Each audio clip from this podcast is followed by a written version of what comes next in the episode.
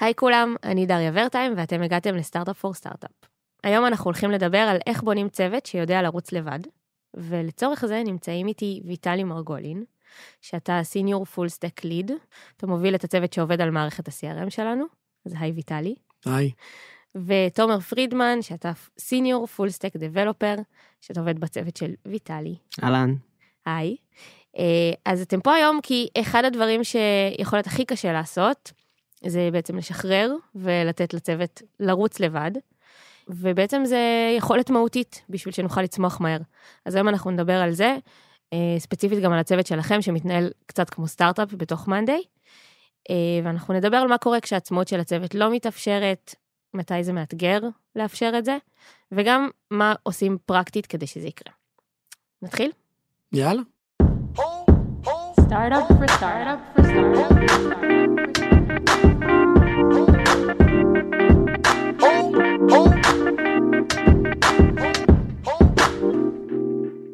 ויטלי, אני רוצה להתחיל בלשאול למה בכלל אנחנו מדברים על זה, וגם מה זה אומר בכלל צוות שיודע לרוץ לבד.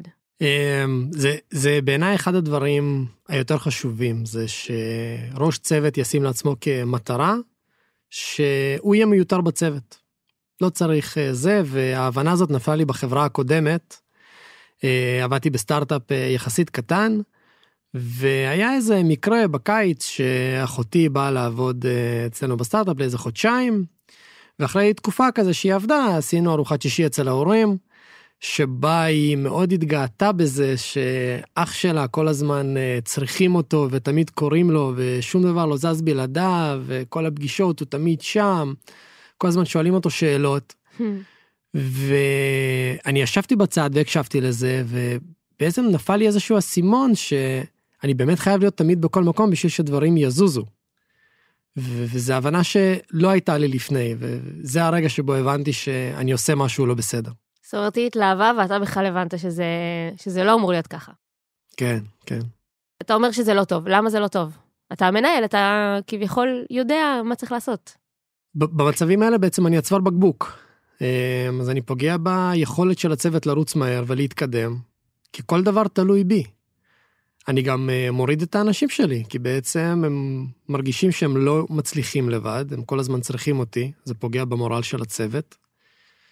ובעיקר העניין הזה של, ה, של האימפקט, אם אני צריך להיות בכל מקום, אני, אני לא אספיק. אחד הדברים שעשיתי בשביל לפתור את זה בחברה הקודמת, זה אני יודע היום בדיעבד, פשוט עבדתי שעות מטורפות. בשביל לא להרגיש שאני הצוואר בקבוק, שאני לא תוקע שום דבר. אבל זה לא הדרך הנכונה לפתור את זה. לא, גם באופן אישי זה מצב שאתה לא רוצה להיות בו. כאילו, בסוף, אה, לא, אולי לא מספיק דיברנו על Work-Life Balance בפודקאסט, אבל זה משהו שממש לא מאפשר את זה. כן, כן, הרבה אנשים אומרים, סטארט-אפ קטן, עובדים קשה, לא ישנים בלילות, וחלק מזה זה נכון, אבל זה, זה לא חייב להיות ככה. אם בונים את הדברים נכון, אפשר לרוץ מהר ולייצר Work-Life Balance. מאיפה זה מגיע? זה, זה מגיע כי אתה, כי אתה רוצה להיות מעורב בפרטים הקטנים, כי אתה לא יכול לשחרר, או שזה נטו מקצועית, כאילו, אתה זה שיש לו את כל הידע וככה זה חייב להיות. אז אני, אני חושב שאז בסטארט-אפ הקודם, זה פשוט לא היה לי במודעות. אני, אני לא הבנתי שזו הסיטואציה, עד שמישהו לא שם לי את זה מול הפנים, ובעצם הראה לי את זה. אמ, ורק אז הבנתי שזה מה שקורה. זה לא שרציתי להיות בכל הדיטל, זה פשוט קרה מכוח האינרציה. כן, אני יכולה להתחבר לזה גם מהמקום אה, שלי כמנהלת צוות, שהרבה פעמים, לפעמים זה, זה נוח לבוא ולהגיד, טוב, אני כבר יודעת איך עושים את הדברים, אז תשאירו את זה לי, אני אעשה את זה רגע, אני אעשה את זה כנראה יותר מהר, כי אני כבר יודעת איך עושים, וניתן לאחרים לעשות דברים אחרים, וזה ימשיך ככה, וזה יכול להמשיך ככה הרבה זמן. בדיוק, בדיוק, וזה לא סקלבילי. בדיוק, ואז פתאום אתה מגלה ש... בעצם יש מלא דברים שאתה אומר את זה עליהם, שאתה אומר, אה, אוקיי, זה בסדר, אני אעשה את זה, ופתאום הלך לך יום עבודה שלם רק על הדברים הקטנים האלה. כן, ואז אתה לא מתעסק בעיקר, במה שאתה כמנהל צריך להתעסק בו. ואנחנו נדבר על זה באמת, כאילו, מה, מה זה אומר התפקיד שלך ש... כמנהל. אמ, אבל בוא נדבר שנייה על, על מה זה אומר לשחרר. כאילו, אז אתה אומר אה, שהבנת שאתה במקום לא טוב, שאתה מחזיק אצלך המון דברים, מה זה אומר עכשיו פתאום אתה מעביר לצוות מלא מלא אחריות, ובום. אז עושים את זה בחלקים, לא, לא הכל בבום, אבל כן, יש איזושהי נקודה שבו אני ישבתי אז עם הצוות, ישבתי עם כל הראשי צוותים שלי, אחד-אחד, ואמרתי להם, תקשיבו, מעכשיו, אתם האונרים של הדבר הזה, ואני נותן לכם לקבל את ההחלטות, אתם יכולים לבוא להתייעץ, אני עדיין פה, אני זמין, אבל זה שלכם. תעשו מה שאתם חושבים לנכון, אני סומך עליכם, בשביל זה הבאתי אתכם לפה. ובהרבה מהשיחות מצאתי את עצמי אומר דברים שלא הייתי אומר בעבר, כמו שהיו שואלים אותי שאלה, אז אני הייתי עונה, מה אתה חושב שצריך לעשות? איך אתה היית פותר את זה? ואז, ואז הייתי נותן את הדעה שלי אחרי שאותו בן אדם אמר לי איך הוא היה פותר את זה. ואם הוא לא ידע, אז הייתי אומר לו, אז בוא תחשוב איך אתה פותר את זה, תתייעץ עם הצוות, ותחזור אליי עם פתרון, ואז נדבר עליו, במקום פשוט לתת לו את הפתרון. זה נורא קשה. כי, כי יש לך את התשובות הרבה פעמים, נכון? נכון, כן, הרבה פעמים יש לי את התשובות, אבל הרבה פעמים גם אני חושב שיש לי את התשובות. אה, בגלל שאני מכיר אולי קצת יותר והייתי שם יותר מההתחלה, ויש לי איזשהו vision שבניתי לעצמי בראש, אבל פתאום הם הולכים, מתייעצים עם הצוות, וחוזרים עם פתרון הרבה יותר טוב ממה שאני חשבתי בהתחלה. אז מבחינת הזדמנות אמרת שקרו פה דברים, דברים טובים מבחינת הצוות. תומר, אני רוצה רגע לשמוע אותך, אתה דווקא מהצד של העובד. אה, בסטארט-אפ הקודם של אה, ויטלי אתה לא היית, אבל אתה יכול לדבר מהניסיון שלך. כן. תראי, מבחינתי, אני, אני חושב שצוות שרץ לבד, קודם כל, זה לא צוות שרץ באיזשהו ואקום, כן? זה לא של אין סינכרון בין המשימות שמישהו אחד עושה לאחר, אלא שבאמת אין פה איזשהו סוג של bottleneck, איזשהו גורם אחד שמכתיב איך צריך להיות ה vision או איך צריך להיראות. יש פה עבודה משותפת ויש פה אמון, יש פה אמון הדדי בין הראש צוות, שגם חוץ מהיתרונות שהוא מפנה לעצמו להתעסק אסטרטגית בקידום של הצוות ובשיחות אישיות, הוא גם נותן אמון בחברי הצוות להתקדם, להתקדם אפילו, אפילו שהוא לא נמצא באזור. וזה לא אומר שאנחנו בתור אה, מפתחים לא באים להתייעץ, להפך. זה, זה אפילו גורם לא, לאיזשהו שיחות מאוד uh, פירותיות כאלה של אני, אני באתי עם פתרון משלי, משל עצמי, חשבתי על הבעיה ואנחנו באים להתייעץ ולפעמים יוצא מזה דברים מאוד יפים. אז קודם כל זה, זה, זה מאוד תורם לתחושה האישית, לתחושת משמעות, איך, איך אני בכלל רואה את עצמי בצוות, איך אני מתקדם פה, כל משימה נהיית משימה שלי, זאת אומרת, היא ממש כל חבר צוות מקבל משימה end to end והוא יודע שהאחריות היא עליו זה לא שיש איזשהו גורם שבא ומכתיב לו את זה אה, וזה יוצר דברים מאוד יפים. אה, מעבר לזה גם את יודעת צוות שרץ לבד צוות שתלוי בגורם אחד מאוד קשה לו להתקדם קדימה כי הוא כל, כל הזמן צריך את האישור של איזשהו גורם זה תהליך שהוא נורא לא אגיד בירוקרטי אבל הוא, הוא תהליך שהוא סיזיפי. לא, תהליך וזה קשה. יוצר צוואר בקבוק כן, בסוף. אה, חד משמעי יוצר צוואר בקבוק וגם לאו דווקא הדבר הנכון בסופו של דבר זה מאט את הצוות לא רק מבחינת קידום המשימה אלא שראש הצוות יכל להתקדם בדברים שיקדמו את הצוות דברים אחרים הרי חברי הצוות יודעים לעשות את העבודה טוב ויש פה אמון אז הוא יכל ללכת ולקדם את הצוות מול גורמים אחרים לעשות יותר שיחות אישיות זאת אומרת לקדם אותו לקדם את הצוות בדרכים אחרות שהם לאו דווקא להיות בפרטים הקטנים של כל משימה. אה, וזה דבר נפלא בעיניי ואני חושב שזה קורה. אה, זה קורה וזה יכול לקרות. יש לזה מן הסתם אתגרים שאנחנו כנראה נדבר עליהם אבל זה זה דבר שהוא אה, הוא, לדעתי הוא קריטי להצלחה. אנחנו מדברים על זה הרבה בצוות שלנו. דרור מהצוות שלי נורא אוהב כל offsite הוא מדבר על, על יש איזשהו קונספט שאומר אם יש לך נגיד חמישה מפתחים שיודעים לפתח חמישה פיצ'רים בשבועיים סתם אני אומרת מעצבת שיודעת לעצב שלושה פיצ'רים בשבועיים, וראש צוות אחד שצריך לעבור על הכל ויכול לעבור על פיצ'ר אחד בשבועיים, אז בסוף כמה פיצ'רים שחררת נכון. בשבועיים האלה, בסוף שחררת פיצ'ר אחד, וזה לא משנה מה התפוקה של שאר הצוות. אה, ונראה לי כאילו זה מאוד חיבר אותי לעיקרון הזה, כי זה כאילו בסוף נראה לי שזה מתנקז לדבר הזה, של, של בסוף הכל לא אמור להתנקז לבן אדם אחד ש, שאמור להכיל את כל מה ש, ששאר הצוות יוצר, נכון? נכון. כן, מה שכן אני אגיד שעדיין כראש צוות אתה עדיין ה owner של כל הדברים האלה. זאת אומרת, יש לך full ownership על כל מה שהצוות עושה, גם אם אתה לא ב details שלו, וצריך לייצר את הסביבה הזאת שתאפשר לך להישאר לא בשליטה אלא במודעות, להבין מה כולם עושים, לאיזה כיוון לוקחים את הדברים, לא להתנתק לחלוטין. התפקיד זה לא להיות באמת מיותר ברמה שלא צריך אותך, אלא להיות שם כמוביל, כמנטור, כמוודא שהכל הולך לכיוון נכון, אמ, וכן לתת להם לרוץ לבד ולרוץ בצד, ללוות, להיות באזור. כן, לא, זה חשוב להגיד שבאמת כאילו, אם אתה לא בדיטל, זה לא אומר שאתה לא אמור לדעת בכלל מה קורה, ושאתה לא אמור לעזור לקדם את זה, פשוט לא בצורה שהכל תלוי בך. תומר, איך זה נראה כשזה לא קורה? יצא לך לחוות סיטואציות שזה, שזה פחות הצליח? כן, בטח. אמ, בשתי מובנים הדבר הזה הוא מאוד קריטי בעיניי. אחד, מבחינת התחושת משמעות של עובד. בסוף עובד מגיע, מקדיש את רוב שעות היום שלו לעשות משימות, אה, להוביל פרויקטים, והוא רוצה להרגיש את תחושת המשמעות של אני מוביל את זה, אני חשבתי על הפתרונות היצירתיים האלה, אני אה, הובלתי את זה מהרגע שזה בתכנון לרגע שזה יגיע ב production. לדעתי זה קריטי וזה תלוי ברמות גרנולריות שונות, לא כל, לא כל עובד צריך לקבל פרויקטים גדולים או ענקיים, אבל גם לפרויקטים קטנים אתה יכול להרגיש שאתה מוביל את זה end to end. ואם יש איזשהו גורם שמכתיב לך איזשהו vision ואתה תלוי בו, אז לא רק שזה מאט את התהליך, זה גם פוגע בתחושה, וב long term זה יכול גם להוביל לאיזושהי שחיקה. אז לדעתי זה מאוד קריטי וחוויתי דברים כאלה בעבר, וזה הרגשה לא נעימה. לא רק, אה, לא רק מהבחינת האיטיות, אלא מבחינת ממש התחושה. אה, וזה הופך את הצוות גם לסוג של לא יעיל באיזשהו אופן. כי בלונג טרם אתה יודע ש... אתה לא יכול, אתה, אתה לא יכול להוביל שום משימה, אתה לא יכול לעשות שום דבר עד הסוף ואתה גם, זה סוג של uh, מחשבה מובילה למציאות, אתה, ברגע שאתה לא מאמין שאתה יכול לעשות משהו ומישהו אחר מכתיב לך את ה vision או מכתיב לך איך לעשות את התוצר, זה גורם לזה שבסופו של דבר אתה לא תאמין בזה שאתה מסוגל לעשות את זה כמו שצריך ותעשה את העבודה כנראה פחות טוב. ואלה היו התחושות שלי באופן אישי שחוויתי במקומות אחרים. אז לטעמי זה, זה, זה סופר קריטי להשקיע אפילו מחשבה איך עושים את זה נכון ואיך אנחנו מתקשרים את זה ואיך אנחנו גורמים לזה שהצוות יכול לרוץ בצורה אה, עצמאית ושהחברי הצוות מרגישים את התחושה שהם יכולים ומסוגלים לעשות משימות end to end מבלי שאף אחד, אה, מבלי שיש איזשהו גורם שמכתיב. עכשיו זה לא אומר ששוב פעם צריך להיות בוואקום וזה לא אומר שצריך אה, לשלוח אותו לחדר סגור, עובד לחדר סגור לעשות את המשימה אה, ולא לדבר עם אף אחד ולראות איך הוא מתמודד, ממש ממש לא. וצריך להיות שוב פעם צריך להיות, תכף אנחנו נדבר על זה, אבל צריך להיות שיחות שכן מתקשרות את, ה, את הדברים, ו, ואולי לתת לעובד להציג את מה שהוא חשב עליו, ואת הפתרונות, ולדבר עליהם, וליצור איזשהו brainstorming, אבל ממש לא לגרום גם את בסקאלה, בקצה השני, שהמשימה לא, לא, לא שייכת אליך, אלא היא תלויה בגורם אחד. אה, וזה לדעתי קריטי.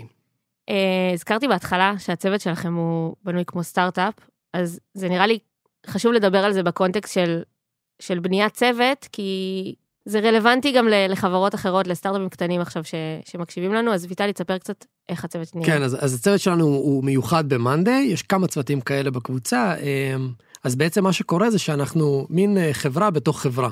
אז אה, ספציפית הצוות שלי ושל תומר, אז אה, צוות ה-CRM, אז אנחנו בונים יכולות CRMיות על גבי הפלטפורמה, אז גם היעד שלנו הוא יעד של מספרים, זאת אומרת, יש לנו איזשהו revenue goal שאנחנו צריכים להגיע אליו, ממש למכור מוצר שנקרא Monday אה, CRM.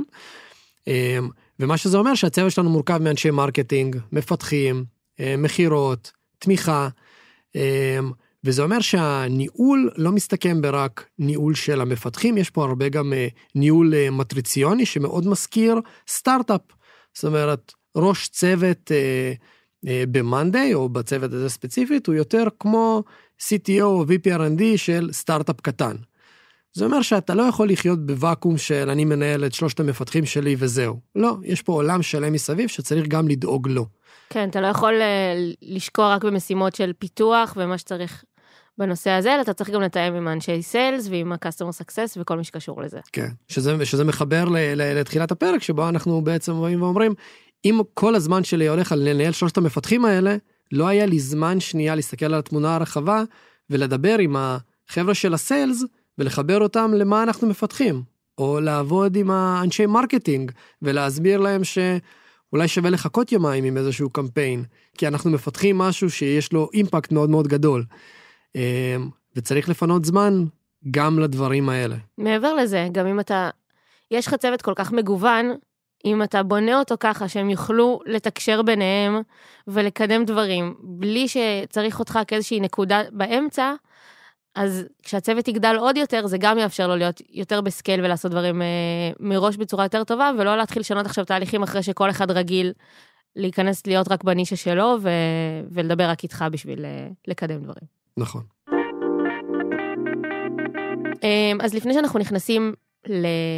איך עושים את זה בפועל ואיך בונים באמת צוות כזה, בוא נדבר רגע על מה מאתגר, מה האתגרים בבניית צוות שרץ לבד. אז יש הרבה אתגרים. אני יכול להגיד שבדיוק עכשיו יצאתי מאיזושהי פגישת סינכרון על איזשהו פרויקט מאוד גדול שאנחנו עובדים, והייתי חייב את אחד המפתחים איתי בשיחה הזאת. אה, לא יכלתי ללכת להנהלה לבד, כי אני לא מספיק בדיטיילס בשביל לתת איזושהי תמונה, ואם יתקילו אותי פתאום באיזושהי שאלה, אה, אני לא רוצה שלא תהיה לי תשובה. ואני חייב להביא איתי לכל פגישת סינכרון, לכל נושא, את אחד המפתחים, אין לי את כל הידע. זה, זה איזשהו אתגר שאני גם לוקח אותו איתי, שפתאום שואלים אותי בשיחת סינכרון משהו, יכול להיות שאני לא אדע, וזה זה קשה. זה קשה בקטע, בקטע הכי אישי, נכון? לא בקטע כן. עכשיו בהכרח מקצועי, כי זה בסדר להגיד לא יודע. כן, לא. אני מוביל פרויקט, איך יכול להיות שאני לא יודע את ה bits and bytes של הדבר הזה? נכון. אבל אני מוביל הרבה פרויקטים, וזה לא הגיוני. אבל כן, זה קשה. מה, איך זה שינה את איך שאתה מסתכל על, על עצמך כמנהל? כי אני חושבת ש... שוב, ש, שלהיות בפרטים זה לפעמים נורא נותן תחושה של שליטה, ושל אני יודעת מה קורה, ואני יודעת מתי כל דבר יקרה, ואני יודעת איך להניע את זה, וברגע שאני לא שם, אז שנייה, אז, אז מה אני כן? נכון? זה כאילו מעלה איזו שאלה של כאילו... כן, כן, יש איזשהו פחד שהפרויקט הזה הולך להסתיים בזמן, לא להסתיים בזמן, מה, מה קורה עם כל הדברים. אה, גם כל הזמן להיות בפגישות סינכרון עם אנשים אחרים ולא לא להיות בעשייה, אה, זה גם משהו שהוא מאוד מאוד קשה להתנתק ממנו, כי בא לך להיות חלק מזה שעושה את ה impact, ולא להיות רק בפריפריה. אני רק יודע מה קורה, אני לא באמת אה, שמה, אני לא בשיחות, אני לא ב brainstorming, אני לא משפיע. ואתה לא כותב את הקוד? אני לא אתה... כותב את הקוד, אה, וזה קורה, זה מייצר מצבים שלפעמים לי היה איזשהו vision לאיזשהו פתרון, אה, ויש, הצוות שלי רץ באיזשהו פתרון, ואני פוגש אותם באמצע התהליך הזה, ואני מגלה שהם לקחו את זה למקום אחר לגמרי, שהוא לא היה ב vision שלי. ויש פה איזשהו פער שצריך לגשר עליו. אה, בין אם על ידי אה, כל מיני שיחות kick-off ודברים כאלה, אבל שוב, אני לא רוצה להיות הצוואר בקבוק, אז אם אין לי זמן לשיחת kick-off, אני לא אהיה שם. ואז יכול להיות שאני מייצר לעצמי בעיה בהמשך, שאני צריך לעצור שנייה את הצוות ולהגיד, רגע, רגע, זה לא הכיוון בכלל, מה עשיתם שבועיים? אה, ויש פה אתגרים. כאילו זה אתגר שהוא ממש קונקרטי שצריך להבין גם באמת איך פותרים אותו, כי זה, זה כבר תיאור של אולי צוות שרץ לבד מדי, נכון? כן, ואז יש פה איזשהו, איזושהי התנתקות, כאילו בין מה, ש, מה שאתה רצית בשביל הצוות ומה שרצית שיקרה, לבין איך שהם תפסו את מה שאמור לקרות. אולי, אולי אני מקדים את השיחה, אחד הדברים שאנחנו נדבר עליו זה העניין של, כשבונים את זה נכון, צריך להגדיר לצוות mission, משימה.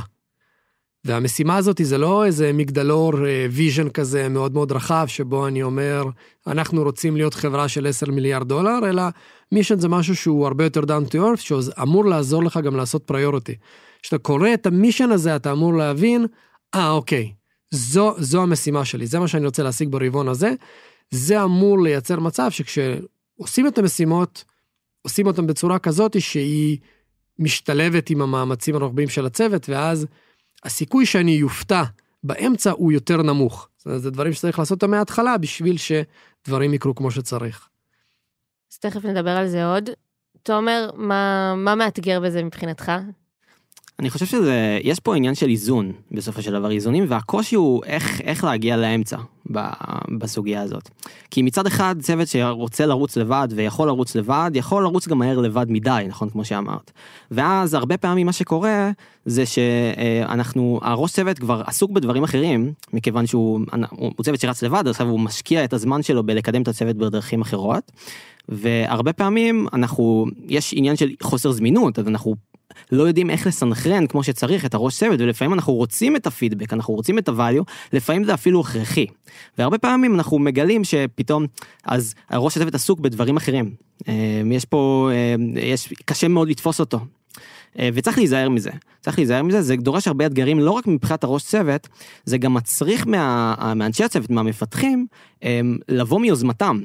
ולבוא ביוזמתם ולשאול את השאלות ו- ו- ולדרוש את הסינכרון הזה ולדרוש את הפידבק הזה. לדעת מתי לבקש עזרה. בדיוק, בדיוק, וזה לא דבר קל. אה, להרבה מפתחים, במיוחד למפתחים חדשים שרק נכנסים לצוות. אני זוכר שאני הייתי מפתח חדש בצוות, אני רצתי מהר מאוד. אה, בלי, אה, בלי, בלי, לאו דווקא לשאול שאלות עכשיו, או, או לבקש את השמחת סינכרון הזאת, או לסנכרן את הגורמים, וזה דבר שהוא קריטי, אני גיליתי את זה במהלך הדרך, שככל שמסנכרנים יותר אנשים, אפילו אם זה שיחת מסדרון, כן, זה דברים טובים יוצאים מזה. לא להגיע למצב של באטלנקס מצד, מצד שני, כן? אבל זה, אבל זה דורש כאילו איזשהו אתגר משני הכיוונים, גם מבחינת הראש צוות, לא להתנתק מדי וכן להיות אבל במידה הנכונה, ומצד שני מהמפתחים לדעת לדרוש את העזרה הזאת, להבין שיש דברים שהם צריכים ולתקשר, לתקשר את עצמם כל הזמן. אגב, זה גם לא רק אתגר של מפתחים, כן? נראה לי שזה אתגר של כל בן אדם. כאילו צריך ממש ללמוד בלעצור ולהגיד, אוקיי, עכשיו אני צריכה את הסינכרון הזה, עכשיו אני צריכה שכן נשב, ונחשוב איך אנחנו מתקדמים ביחד. בדיוק, זה, זה, זה באמת עניין של איזון, ולמצוא את הנקודת איזון הזאת, היא, היא לא, זה לא דבר קל, ולא דבר טריוויאלי בכלל, וזה דבר שצריך ללמוד אותו על הדרך, אנחנו עדיין לומדים איך לעשות את זה כמו שצריך, אנחנו עדיין אה, לומדים איך אנחנו מתקשרים, שני הצדדים מתקשרים את, ה, את, את מה שאנחנו עושים כמו שצריך, ו, ו, ודואגים שכולם יהיו בסינכרון, אה, ומצד שני לא מייצרים יותר מדי אה, שיחות, כי תמיד הכי קל זה פשוט, אה, אוקיי, בוא נעשה עוד שיחה, עוד שיחת סינכרון, בוא נקבע ביומן, נעשה שיחה פעם בשבוע, נסנכרן את כולם, אבל השיחות האלה תמיד מתארכות ובסופו של דבר מביאות אותנו למצב שאנחנו תלויים במשהו מסוים, בשיחה מסוימת כדי להתקדם, אז זה ממש ממש עניין של איזון וזה מאוד מאתגר. אז כאילו אתה אומר שגם גם אם שמים ביומן אז זה לא בהכרח כאילו גם מספק את הצורך. נכון. אני, אני רוצה לתת לזה כותרת יותר רחבה של נושא שנקרא פשוט managing up של איך אני מנהל את המנהל שלי. וזה, וזה לא רק בפרויקטים זה גם ביום יום זה, זה ב... פרויקטים האישיים שלי, של ההתפתחות האישית שלי, וגם פרויקטים אה, שאני עושה, שאני מוביל עם, עם צוותים אחרים ואנשים אחרים בצוות. והמשימות היומיומיות זה ממש אה, בעיה מאוד גדולה שגם אני נתקל בה מול המנהל שלי, של איך אני מסנכרן אותו. אה, כל מנהל, נכון שיש את הנהלים של החברה, אבל בפועל כל מנהל אוהב לקבל את המידע שלו אחרת. יש מנהלים שאוהבים להיות בדיטיילס של פרויקט מסוים ולא של פרויקט אחר, יש מנהלים ש... עזוב, תן לי ב-30 שניות, אני לא רוצה יותר מזה, המוח שלי מתחבא. מאוד חשוב לעשות את השיח הזה של איך המנהל רוצה לקבל את המידע סביב פרויקט, נושא מסוים, אה, בשביל לדעת לתקשר את זה ולעבוד איתו. אני, אני ברמה האישית שלי, כשאני, כשיש איזשהו פרויקט שאני מוביל אותו, ויש, אני אוהב להגדיר את אחד המפתחים שהוא המוביל הטכני של הפרויקט הזה, ואני תמיד אומר לו, תשמע, אני לא הולך לדגום אותך. ת, ת, תבוא אליי. תחליט מתי כל כמה זמן ותבוא אליי.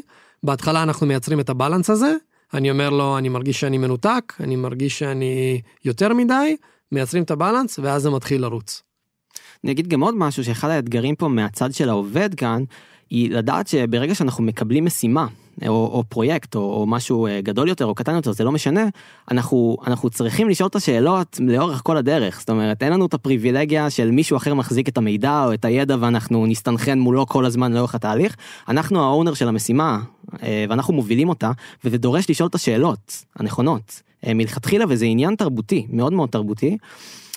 אבל זה מוביל לדברים טובים, ברגע שיש כל חברי הצוות הם אונרים על המשימות שלהם אה, ואין איזה עוד גורם צד שצריך להתייעץ איתו זה מצריך מהם לדעת ולהבין ולהיות הכי מקצועיים בנוגע לזה מה שראש צוות לא יכל לעשות. אה, יש מבחינת כמות האנשים מבחינת הסקייל אה, וזה יוצר דברים טובים. אבל מאתגר. יאללה מעולה. זה מוביל אותנו לפרקטיקה. אז בוא נדבר על איך עושים את זה בפועל. איך בונים אה, צוות כזה ואני רוצה תומר דווקא להתחיל איתך. כי קצת הרמת לזה גם בתשובה הקודמת. אז מה אתה צריך בשביל לדעת לרוץ לבד? אוקיי, okay. אה, אז כשאני חושב על זה, אני, אני, אני מרגיש שבתור עובד בצוות, אני צריך כמה דברים כדי שהדבר הזה יוכל לקרות.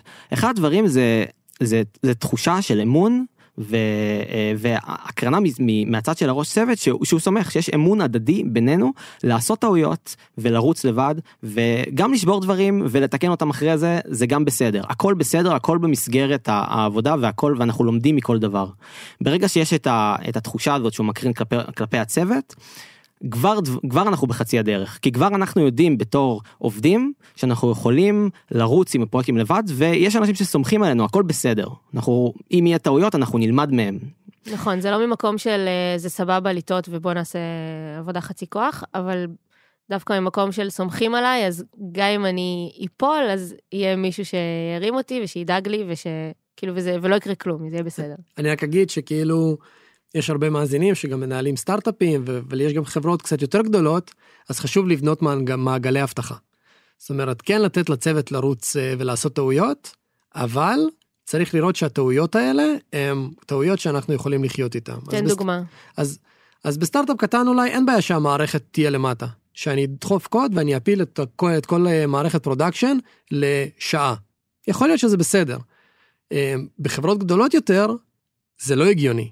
ולכן צריך לוודא שיש מעגלי אבטחה שמונעים מטעויות כאלה להגיע אה, ללקוחות שלהם. ורק אז לאפשר לצוות לרוץ לבד. זאת אומרת, צריך לייצר גם סביבה. זה לא פשוט, קחו תעשו וזהו. לא. תלוי בקונטקסט של החברה שאני עובד בה, צריך לייצר סביבה שמאפשרת את הדבר הזה, וצריך להשקיע בזה זמן. ואז כשהוא נופל זה בסדר, זה לגיטימי. זה לא להגיד, אה, כאילו, תטעו ויהיה בסדר. בדיוק, כן. זה אולי בסדר בסטארט-אפ ש... שקם אתמול, אבל בשלבים מתקדמים יותר זה כבר לא תקין. כן. מה עוד? כן, אז מעבר לתחושה, לתחושה הזאת, לתחושת האחריות שמקבל, יש פה אה, עניין של... אה, אני, מצ, אני מצפה מראש צוות או ממי ש... או מאנשי product או מכל בן אדם שעובד איתי, שמח, שבסופו של דבר אה, חושב על המשימה, היא חשוב לי בתור עובד להבין את המטרה של המשימה לעומק. זאת אומרת, חשוב לי לדעת למה אני עושה את מה שאני עושה. אה, וזה דבר שהוא מאוד מאוד חשוב כדי להתקדם ולרוץ לבד. אמ, כי זה בסופו של דבר מה שמכתיב לי את כל, ה, את, את כל הדרך שבה אני הולך לפעול כלפי המשימה ואת המוטיבציה שלי בכלל לעשות אותה ולעשות אותה טוב. אז אני, אני זוכר בתחילת, אה, בתחילת הדרך פיתחנו איזשהו, אה, יש פה כל מיני, אה, כל מיני משימות שפיתחנו בהם פיצ'רים במאנדיי. שבהם ההגדרה של המשימה לא הייתה ברורה, לא הייתה ברורה לי, המטריקות שבהם בחנו את המשימה לא היו ברורות למה אנחנו בכלל עושים את זה, הרי ה roadmap שלנו הוא עצום, ולמה אנחנו בוחרים דווקא את המשימה הספציפית הזאת מתוך כל המשימות. זכור לי ה feature של מציאת כפילויות אה, בתור, אה, בתוך board ב Monday, מי שלא מכיר, זה כמו, זה כמו סוג של טבלה עם, אה, עם עמודות, ואנשי sales בעולמות של CRM בסופו של דבר באים ומכניסים המון המון רשומות של כל מיני opportunities או, או לידים ש, שהם רוצים לתעד, והרבה פעמים נוצרים כפילויות, אז אחד הפיצ'רים שהיה מאוד ברור לנו, אני אומר ברור, תכף אני אדבר על זה, אבל מאוד ברור אה, במבט אה, אה, חיצוני שאנחנו צריכים איזושהי יכולת להוריד את הכפילויות האלה מהבורד, לנהל אותם יותר נכון. לתת ליוזרים לנהל אותם. לזהות שיש לי את אותו ליד כתוב פעמיים ולמחוק את זה. נכון, אותו okay. אימייל למשל או כל דבר אחר. ואיך שקיבלתי את המשימה הזאת כבר התחלתי בתור בתור עכשיו אני אגיד מפתחים אבל אנחנו נורא רצים לצד הטכני של הדברים איך אנחנו מממשים את זה איך אנחנו איך אנחנו עושים את זה כמו שצריך איך אנחנו מה האתגרים הטכנולוגיים. אבל מעבר לזה, לא היה ברור לי האם יש פה איזשהו, למה בחרנו את המשימה הזאת דווקא, למה, איך זה המשימה הזאת תורמת לנו בשלב הנוכחי אה, של, של החברה, כדי לקדם את המטרות שלנו. זה עניין של אינטואיציה, זה עניין של דאטה. השאלות האלה לא, לא, לא נשאלו, זאת אומרת, אני מדבר בדיעבד עכשיו. אמ, ולאחר מכן פיתחנו, זה היה חודש של עבודה, חודש אינטנסיבי, ומדדנו כל מיני, עשיתי כל מיני מדידות גנריות, סתם כמה יוזרים משתמשים לעומת, אה, לעומת מקומות אחרים שמשתמשים, אה, פיצ'רים אחרים שמשתמשים בהם באותו, באותו התפריט או באותו המקום. ואת יודעת, גיליתי פתאום שלא הרבה משתמשים בפיצ'ר הזה, זאת אומרת, הפיצ'ר הזה הוא, הוא, הוא לא משומש כמו שציפיתי שהוא יהיה. ואז זה החזיר אותי קצת אחורה ל... רגע, עכשיו השקעתי פה חודש, בסופו של דבר בפיתוח פיצ'ר מסיבי ואני ואני רואה שלא את יודעת זה לא מזיז את המחט כמו שחשבתי שזה יזיז או, או כמו שציפיתי. למה בכלל עשיתי את זה? בדיוק בדיוק. ו, וזה וזה פוגע מאוד גם מהבחינה הזאתי שאני ההמשך של הפיצ'ר כל כל טיקט שאנחנו מקבלים עכשיו אני מסתכל על המשימה פתאום באור אחר. זאת אומרת זה, זה משהו אחר וגם בלונג טרם אני פתאום אומר אם, אם כל המשימות יהיו ככה אז אז למה מה, מה, מה המטרה ויש לצד השני יש גם דברים טובים שקורים במשימות אחרות שבהם אנחנו מגדירים מטרות שהן הרבה יותר מדידות מטרות קטנות יותר כמו אה, למשל אה, פיתחנו פיצ'ר ואחרי הפיצ'ר הזה אנחנו מודדים כמה אה, אייטמים חדשים נוצרים על ידי יוזרים. זה יעד שהוא יותר מדיד זה משהו שעכשיו אנחנו עושים. ופה אני יכול כבר יותר להתחבר פה אני יכול למדוד האם הפיצ'ר הזה היה הצלחה או כישלון מאשר איזשהו אה, יעד שהוא וייג כזה שהוא רק אינטואיציה. ואגב זה בסדר שהוא יהיה כישלון זה לא יפגע במוטיבציה שלי. היפגע במוטיבציה היא לדעת שעשיתי משהו סתם כי זה איזשהו סוג של אינטואיציה. לא זה נקודה נורא חשובה ואני חושבת שזה אפילו עוד לפני האם זה מדיד על הנקודה או לא. עזוב אינטואיציה או לא זה באמת שנייה ל- ללמד את עצמך לשאול למה כשאתה מרגיש שאתה לא מבין משהו עד הסוף. כאילו יכול להיות שאם היו נותנים לך הסבר וגם אם ההסבר הזה לא היה מלווה ב... זה ה-KPIs וככה אנחנו נמדוד את זה, אלא הסבר של שאתה מבין למה אתה עושה את זה, אז היה לך הרבה יותר קל גם להתמודד אחר כך, אם זה הצליח או לא הצליח. כאילו, לפחות היית מבין מאיפה באת למקום הזה. בטח, ו- ושוב פעם, אני חוזר לנקודה הקודמת של ה-managing up. זה גרם לי בכל משימה קודם כל לשאול את השאלות הנכונות. זאת אומרת, להתחיל משימה בלשאול למה אנחנו עושים אותה. זה, זה, זה שאלה מעניינת והרבה פעמים יוצאים ממנה דברים מאוד מעניינים ואנחנו אפילו הרבה פעמים משנים משימות. אה, בגלל ש, שאנחנו מבינים שאולי זה באמת סוג של אינטואיציה ובאמת אנחנו לא, אין פה איזשהו משהו שהוא, אה, אה, שהוא מבוסס. אה, ו, וזה דבר חשוב. הייתה בעיה באמת, מה שתומר מייצג, בעיה בצוות, שזו דוגמה מצוינת מה שתומר אמר, זה קרה עם עוד אנשים בצוות. ונכנסנו לתהליך בסוף הרבעון הקודם של הגדרת פרוקסי KPIs. מה זה אומר? זה אומר שבעצם לחברה יש איזשהו יעדים, יש KPI של החברה, אה, להגיע לאחוז מסוים של, אה, לכסף מסוים, להכנסות מסוימות, ואנחנו גוזרים מזה לכמה הכנסות אנחנו רוצים שהצוות שלנו יגיע. זאת אומרת, אנחנו רוצים להגיע בסוף השנה ל-X כסף שאנחנו הכנסנו, אבל הגענו למסקנה שזה KPI הוא רחב מדי, הוא גדול מדי, ואין לי שום דרך כמפתח להשפיע עליו ישירות. לא משנה איזה פיצ'ר אני אעשה, זה לא שהפיצ'ר הזה עכשיו יקפיץ את המספר הזה בבום למעלה. זה אסופה של פיצ'רים. עכשיו, איך אני כן מייצר KPI שהוא נגזר מה-KPI הזה, ויש לי יכולת להשפיע עליו. זה תהליך ש... של הגדרה של פרוקסי KPIs, שחשוב לעשות אותו ביחד עם הצוות, שבו אנחנו בעצם לוקחים את ה-KPI הראשי של החברה, גוזרים ממנו את ה-KPI של הצוות, וממנו גוזרים פרוקסי KPIs, שהם בעצם איזשהו מדד שמשפיע על המדד הגדול, שאנחנו מאמינים כצוות שיש לו השפעה ישירה. אני אתן דוגמה, אז בתוך ה-CRM לדוגמה, אה, הרבה אנשי סיילס משתמשים במערכת שלנו בשביל להתכתב עם הלידים שלהם. שולחים מיילים, מנסים לסגור עסקאות. אז נכון שה-KPI שלנו זה כמה כסף אנחנו מכניסים, אבל יכול להיות שאנחנו רוצים להגדיר retention, ש-retention זה איזשהו פרוקסי לכמה כסף אנחנו נכניס מיוזרים, כי אם ה-retention גבוה, אז יוזרים מרוצים, אז הם יישארו גם לשנה הבאה. אבל גם retention זה משהו גדול מדי, אז אם אנחנו גוזרים ממנו עוד, אז אני אומר כמה מיילים האנשי מכירות שלנו שולחים. כי אם הם שולחים הרבה מיילים, אז גם ה-retention גבוה. עכשיו, שליחת מיילים זה כבר מדד שתומר כמפתח יכול להזיז אותו. הוא יכול לבנות עכשיו פיצ'ר שמעלה ב-20% את כמות המיילים שאנשי המכירות שולחים. כי הוא ממליץ להם על uh, כותרת אוטומטית, כי הוא נותן להם טמפלטים, כי הוא נותן להם המון המון דברים. דברים שאתם יכולים לראות את ההשפעה שלהם ביום יום. מיידית, הוא מעלה את הפיצ'ר, שבועיים אחרי, בום, רואים את האימפקט, ואז כל אחד מרגיש שהוא מייצר אימפקט, לא סתם מרגיש, הוא באמת מייצר אימפקט, או, או שלא, ואז אנחנו יודעים שהפיצ'ר לא היה טוב, אבל אנחנו יודעים איפה אנחנו עומדים, והמפתחים מחוברים ליעדים שלנו, ולא סתם מפתחים דברים כי, כמו שתומר אמר, המנהל מוצר, הייתה לו הרגשה שזה מה שצריך עכשיו. אז איך אתה מחבר את זה גם לצוות ש... שרץ לבד? אז ברגע שיש פרוקסי KPIs טובים, ואנחנו מגדירים ביחד עם הצוות שברבעון הזה, זה הפרוקסי KPI שאנחנו רוצים להזיז, מאוד קל לצוות לחשוב על פיצ'רים ולהבין מה צריך לפתח בשביל להזיז את המדדים האלה. כי אם הייתי מגדיר להם לשפר retention, זה מאוד מאוד גדול, אפשר לעשות מיליון דברים שישפרו לטנשן, אבל אם אני אומר לו שאני רוצה לשפר את כמות, את כמות המיילים שנשלחים, או כמה מהמיילים שנשלחים פותחים אותם, זה מצמצם מאוד את הפיצ'רים שאפשר לפתח ומפקס. וזה עוזר להם לרוץ לבד. מה עוד, מה עוד אה, אתה צריך, תומר, בשביל, אה, בשביל לרוץ לבד? אחת הדרכים שבהם אנחנו אה, אנחנו בעצם אה, מביאים את העובדים להבין את המטרה אה, עד הסוף זה באמצעות כל מיני טקסים שאנחנו עושים. אה, בתחילת כל Q אנחנו עושים איזשהו off אה, site שכל הצוות כולם כולל כולם לא רק מפתחים גם designers אה, גם product גם אנליסטים אה, גם CX ים כולם יושבים במקום אחד ואנחנו מדברים על המטרה של הרבעון. מה ה roadmap איך אנחנו איך הרבעון הקודם היה לעומת הרבעון הזה מה ה-KPI שאנחנו מגדירים לעצמנו אה, ומה עבד לא טוב ומה יכול לעבוד אה, ומה אנחנו יכולים לשפר.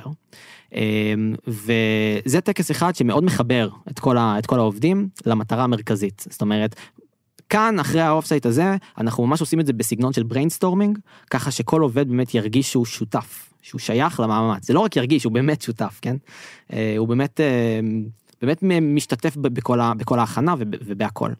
אה, ולאורך הדרך יש לנו עוד שיחות, אה, עוד שיחות סינכרון של תכנון של איך אנחנו לוקחים את כל ה roadmap הזה ואנחנו, אה, ואנחנו מתכננים איתו את האיטרציות הבאות. ואנחנו דואגים שבכל איטר... ובכל האיטרציה בשיחות האלה שהן שיחות בודדות ב-Q, כן זה לא זה לא כל שבוע. זה כל כמה שבועות. אנחנו מגדירים שם את, ה... את האיטרציה ומה המטרה שלה ואת ה proxy KPIs שוויטלי אמר. והטקסים האלה הם בעצם אחד הדרכים הפרקטיות להשיג את, ה, את, ה, את המטרה הזאת, שעובדים באמת ירגישו שותפים, והתחושות שלהם יהיו שייכות אה, לאותה מטרה מרכזית. רגע, אז פרקטית בוא נגיד כל כמה זמן זה קורה, כי נראה לי שאנשים ממש יכולים אה, לאמץ את זה אליהם, אז יש off site פעם בשנה, נכון? פעם ברבעון. פעם ברבעון. פעם ברבעון. אוקיי, ואז אחרי, אחרי ה off site הזה בעצם, מה off site אנחנו יוצאים עם roadmap ברור להמשך הרבעון? הוא לא חייב להיות מאוד מאוד ברור, אבל המטרה שלו חייבת להיות ברורה. המשימות עצמם הם לא החלק הקריטי, כמו מה אנחנו רוצים להשיג ברבעון הקרוב. אוקיי, ואז אנחנו יושבים וממש מפרקים את זה לאיטרציות. כן. של שבועיים. כן. מעולה. ויטלי, בוא נדבר רגע על, על בנייה מההתחלה של צוות כזה, אוקיי? אמרנו קצת קודם, אה, הזכרנו שאם הצוות יצליח לרוץ לבד מההתחלה, אז יהיה הרבה יותר קל להגדיל אותו אחר כך. זה משפיע על איך שאתה מגייס אנשים, ממש מההתחלה? כן, אז, אז אני, אני משתמש במשהו שנקרא skills matrix, שבעצם אני כותב בצד אחד אה, את כל ה skills שאני צריך בצוות אה, בשביל אה, לגדול, ומצד שני את כל האנשים ומה ה skillset שלהם. ואני רואה איפה, איפה חסר. אני יכול להגיד שבהתחלה, כשהקמנו את הצוות הזה, אז אה, התחלתי לבד, ואז אה, הביאו לי שני מפתחים, לא בחרתי אותם. קיבלתי אותם, למזלי הם היו שתי חבר'ה מאוד מאוד חזקים, אבל לא ידעתי את זה באותו הזמן. אה, אבל הם היו יחסית צעירים. והתחלנו לרוץ, וגיליתי מאוד מהר שבגלל שהחלפנו איזושהי שפת תכנות, שהם מכירים ואני לא, אה, לי מאוד קשה לספק להם איזשהו צורך של לשפר אותה מקצועית ברמת השפה. זאת אומרת, ברמת הארכיטקטורה אני יכול לתת להם המון מהניסיון שלי, אבל ברמת השפה והקוד ריוויו המאוד מאוד ספציפי, אני לא, אני לא שם. וכשעשיתי את המטריצה הזאתי, אז הבנתי שאני צריך איזשהו מישהו סיניור, שיבוא וידע לחזק אותי שמה, בשביל שאני אוכל להתפנות לדברים אחרים. זה, זה, זה השלב שתומר בעצם נכנס לתמונה, שגייסנו מישהו שהוא, שהוא סיניור שכבר מכיר את השפה, מכיר את הדברים האלה, והוא יכול להיכנס בדיוק למקום הזה של איפה שלי חסר. מעולה. אז אני חושבת שזה זו דוגמה מעולה, כי זה נקודה גם שראית ש... שלך חסר משהו שמישהו אחר יכול להשלים. אני חושבת שזה יכול לבוא גם במקרה, בסיטואציה אחרת, שאתה אומר, יש לי את היכולות האלה, אבל זה, אני צריך להשקיע חצי יום, אה, שלוש פעמים בשבוע, בשביל להעביר להם את הידע הזה, ו, וגם את זה אני לא מעוניין לעשות, כאילו גם זה ייקח לי הרבה יותר מדי, עדיף לגייס מישהו אחר. לגמרי. בתור מנהל בכלל, את צריכה, מלמדים את זה בצבא. את צריכה למקם את עצמך איפה שאת יכולה לייצר הכי הרבה אימפקט בתוך הכוח. לפעמים זה להוביל את הכוח, לפעמים זה בעקב של הכוח, ולפעמים זה בכלל בחמ"ל. אמ, כל משימה, את צריכה לדעת איפה למקם את עצמך בשביל לייצר מקסימום השפעה. אמ, לפעמים זה בקוד ריוויוז ולפעמים זה להביא מישהו אחר בשביל שתוכלי להשפיע מאזורים אחרים. בין אם זה דברים יותר אסטרטגיים, אולי צריך להכניס עכשיו sales אה, לתוך הצוות וזה משהו שהוא חדש ואתה צריך להיות יותר hands-on שמה, אולי זה גיוס, אנחנו רוצים להגדיל, אולי זה להקים עוד צוות, אולי זה בכלל לעבוד על אה, עבודה מול product או מול דיזיינרים. יש המון בעיות והמון אתגרים בתוך הצוות ומחוצה לו ש... אני הייתי מעדיף להתרכז בהם ולא לעשות code reviews שגם ככה לא הייתי עושה ברמה גבוהה כמו מישהו senior שבא תותח ועשה את זה בכמה שנים האחרונות. כן, אז אתה ממש מאפיין גם את סוג התפקיד, אבל גם את, את הסקילס הספציפיים שאתה מחפש. נכון, נכון. אז הצוות רץ לבד, אז, אז כן. מה אתה עושה? אז, אז אחד הדברים שאתה צריך להסתכל עליו כצוות, או שאני מסתכל עליו כצוות, ואני ממליץ לכולם, זה כהסטארט-אפ שלך. אז אתה כראש צוות פיתוח, אז אתה ה-VP R&D CTO של הדבר הזה, וזה הסטארט-אפ שלך, זה העולם שלך, אה, ואתה לא אחראי, דיברנו על זה לפני, רק על המפתחים. אתה אחראי גם על ה marketing וגם על ה sales וגם על ה product וגם על ה design, אתה לא מנהל אותם ישירות, אבל אתה כן אחראי עליהם. הם כן איפשהו נופלים תחת האחריות שלך, כי הם גם מאוד משפיעים על ה-R&D. וחשוב להבין שכ owner של הדבר הזה, אז כישלון של הצוות זה בעצם כישלון שלך. אין דבר כזה, הצוות לא מספיק טוב. זה אתה לא עשית עבודה מספיק טובה בשביל לבנות אותו בצורה כזאת שהם יהיו מספיק טובים. ויכול להיות שהם פשוט צריך לשפר אותם, או לבנות את זה אחרת. אבל כל דבר שקורה לא טוב, זה אתה.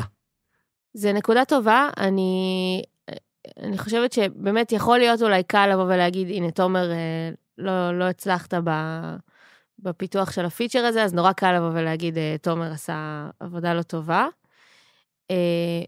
אה, ולפעמים יש פה גם, יש מקום לקחת אחריות של, של כמה צדדים, כן? לא רק בן אדם אחד.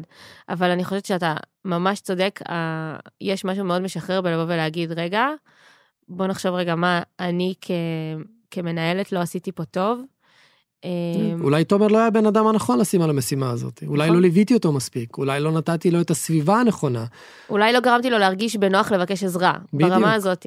פידבק זה משהו שהוא גם מאוד מאוד חשוב. הגדרת ו... ציפיות ופידבק. הגדרת ציפיות ופידבק, כן. כשנכנס אה, מפתח לצוות שרץ לבד, צריך מאוד להגדיר ציפיות, כי בעצם הציפיות שאתה מגדיר זה מה שאתה מסוגל לספוג, זה what, what can you tolerate. זאת אומרת, זה, זה, זה, זה הציפיות ממנו, ו, ולמה זה חשוב? כי אחר כך אה, אנשים לא יודעים מה מצופה מהם. תן כשאתה... דוגמה, מה זה אומר כמה אתה יכול לסבול? אז, אז יכול להיות שאני אני מגדיר למישהו בצוות עכשיו להוביל איזשהו פרויקט. ועכשיו הוא לוקח את הפרויקט הזה ומוביל אותו, ואני אומר לו בוא נעשה ביט פעם בשבועיים. אני, ואני אומר לו, תשמע, בשבועיים האלה הייתי רוצה שהדברים האלה יקרו. והוא חוזר אחרי שבועיים ואומר לי, שום דבר לא קרה.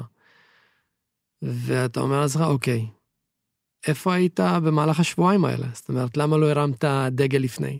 אז אחד הדברים שאני אומר בשיחות אה, ציפייה שלי עם המפתחים, זה שאם אתה עובד על משהו שאמור לקחת נניח אה, חצי יום או יום, ואחרי כמה שעות אתה כבר רואה שאתה לא מתקדם, תרים דגל. אל תחכה לסוף האיטרציה. זה הציפייה שלי ממך. הציפייה שלי ממך זה לא לפתור את הבעיה, זה להרים דגל. כן, גם הרבה פעמים, אה, מעבר לנקודה הזאת, הרבה פעמים אתה, אתה לא יודע באמת אה, אם המשימה תיקח לך כמו ש... איך שהיא באמת תיקח, כן? אתה מתחיל את המשימה בידיעה שזה, שזה דבר שהוא פשוט, ואז מגלה שדברים לא כאלה פשוטים כמו שחשבת, וזה יותר מורכב, והנקודה היא פה, שוב פעם, לתקשר את זה, להרים את הדגל, ברגע שאתה מגלה שזה לא כזה פשוט כמו שחשבת, להרים דגל זה ה... זה, זה באמת החוזה הזה וזה וזה והרבה פעמים אנחנו גם שמרים את הדגל אז אנחנו הרבה פעמים מורידים מצמצמים את המשימה ככה שהיא תתאים לס, לסלוט הזה או שאנחנו מוותרים עליה או שאנחנו בוחרים דרך מימוש אחרת אבל אבל הקי פה זה זה זה באמת לתקשר. אז בואו נדבר עוד קצת על, על החלק הזה של איך בונים אמון. ואני אני, אני קודם אשאל, צוות ש, ש, שמנהלים בצורה יותר אה, מיקרו, זה לא בהכרח אומר שאתה לא סומך עליהם, נכון? כאילו, יכול להיות סיטואציה שאתה לגמרי סומך על העובדים שלך, ואתה פשוט, הם תלויים בך יותר, כאילו, זה, זה המצב, כן. נכון?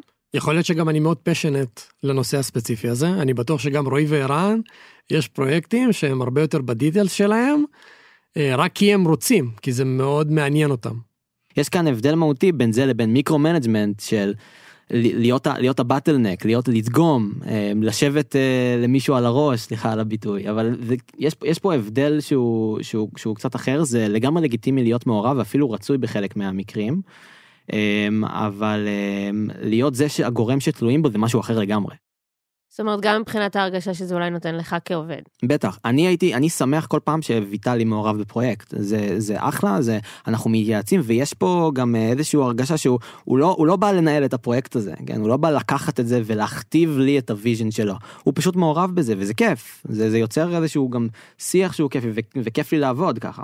אבל יש פה הבדל עצום בין אם ויטלי היה מגיע ו, ו, ובדיוק מכתיב מה בדיוק לעשות ונותן רשימה של ספקים ו, ודרישות של איך זה אמור להיראות והיה דוגם אותי פעם ביום על איך הדברים מתקדמים או כל הזמן. זה הבדל שהוא, שהוא תהומי. יכולה להיות סיטואציה שויטלי אתה כמנהל יש לך איכשהו יותר אמון בחברי צוות אה, מסוימים מאשר אחרים, אולי זה תלוי תפקיד, אתה, דיברנו על זה שאתה רגיל לנהל מפתחים, פתאום עכשיו אה, יש אנשי sales, זה היחסים משתנים שם? אז, אז, אז כן, זאת אומרת, יש פרויקטים אה, שאני יכול להגיד שהם מחברים מאוד, לדוגמה, יש לנו, אנחנו מנהלים באגים. ובאגים זה איזשהו חיבור בין אנשי support לאנשי dev, ל quality של product, ויש פרויקטים שבהם אנחנו אומרים, אנחנו רוצים להעלות את ה quality, שבו צריך לרכז בעצם איפה אנחנו רוצים להתמקד, לתעדף את הדברים האלה. אמ, ויש אנשים שאני מן הסתם אה, סומך עליהם יותר להוביל פרויקטים שהם יותר רוחביים מאנשים אחרים, יש אנשים שזה בא להם הרבה יותר טבעי להתנהל מול אה, מחלקות אחרות, ויש אנשים שזה גם פחות כיף להם, לא, לא בא להם, הם מאוד אוהבים להיות uh, בתוך הקוד, ועכשיו להוציא אותם מהקומפורט זון הזה ולהכניס אותם לזה, זה, זה משהו שהם לא פשנט לגביו, לא בא להם, אז, אז למה לי? זה לא מגדיל אותם, זה לא מקדם אותם לשום מקום, אני בעד להוציא אנשים מהקומפורט זון שלהם, אבל רק אם בא להם אה, להשתפר ולהתקדם בתחומים מסוימים, אז, אז אני כן אה, חושב שלא כולם צריכים לעשות הכל. אבל בסוף יש לך צוות, ש... צוות מאוד מגוון, והם כן צריכים לעבוד ביחד. אז איך אתה, איך אתה מאפשר את זה? אז, אז פה זה מאוד מאוד חשוב, כי, כי לייצר טראסט בצוות מגוון, הטרוגני, שבהם גם uh, הלכידות של הצוות לא באה בצורה טבעית. לדוגמה, צוות שכולם פחות או יותר באותו גיל, בוגרי צבא, באותו מקום בחיים, מאוד קל לייצר את הדבר הזה. אה, צוות שמכיל בתוכו אה, אנשים, אה, אני לא יודע, מישהו חרדי, מבוגרת, מישהו עם ילדים, בלי ילדים, אז, אז, אז הרבה יותר מסובך. ופה אני בא ואני אומר, צריך לתת משימות שהן quick wins, שהם בטוח ווינס, שאין שום אפשרות להיכשל בדבר הזה לזוגות. לקחת שתי אנשים ולתת להם, אתם עכשיו פותרים את הבעיה הזאת ביחד. כשאני יודע מראש שאין שום סיכוי שהם לא יצליחו, ולאט לאט לבנות על גבי זה. כל הזמן לייצר ניצחונות, ניצחונות, ניצחונות, ולבנות על גבי הניצחונות האלה, עד שהם מגיעים למצב שאפשר כבר לתת להם פרויקטים גדולים יותר, מורכבים יותר, ובגלל שהם עבדו ביחד וכל הזמן הצליחו לנצח, נוצר איזושהי מערכת אמון, שאני יודע שאם אני איתו, אז זה יעבוד. וגם אם אני איתו זה יעבוד, וביחד כצוות כנראה שזה יעבוד. זאת אומרת, ללמד אותם לעבוד ביחד דרך, דרך משימות משותפות. כן, כן.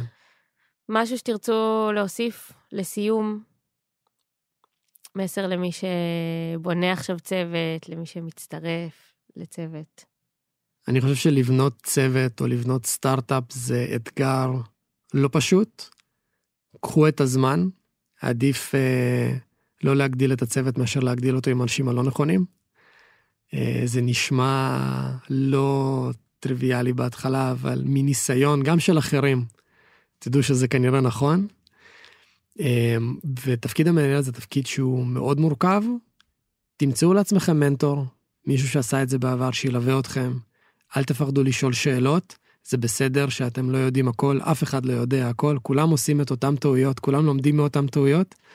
והכל בסדר. וגם צריך להבין פה שזה עניין של זמן, צריך סבלנות כדי לבנות צוות שבאמת רץ לבד, זה לא דבר שקורה בין לילה. האמון הזה, ההבנה של המטרות, כל הדברים האלה הם דברים שצריך אה, להטמיע בתרבות. וכדי לבנות תרבות טובה צריך גם להקדיש זמן, אבל, אבל זמן שהוא לאורך, לאורך הזמן ולא, ב, ולא one time thing. אמ, אז אה, פשוט אה, צריך צריך לעשות את זה בסבלנות אה, ולהבין שזה שזה בסדר שבהתחלה זה לא יהיה ככה אבל לאט לאט זה זה יתקדם לכיוון. מעולה. נראה לי שבזאת אנחנו נסיים. אז רגע לפני אני רק אזכיר שאם אתם רוצים לשאול את תומר או את ויטלי שאלות, הם יהיו זמינים או בקהילה שלנו בפייסבוק או באתר.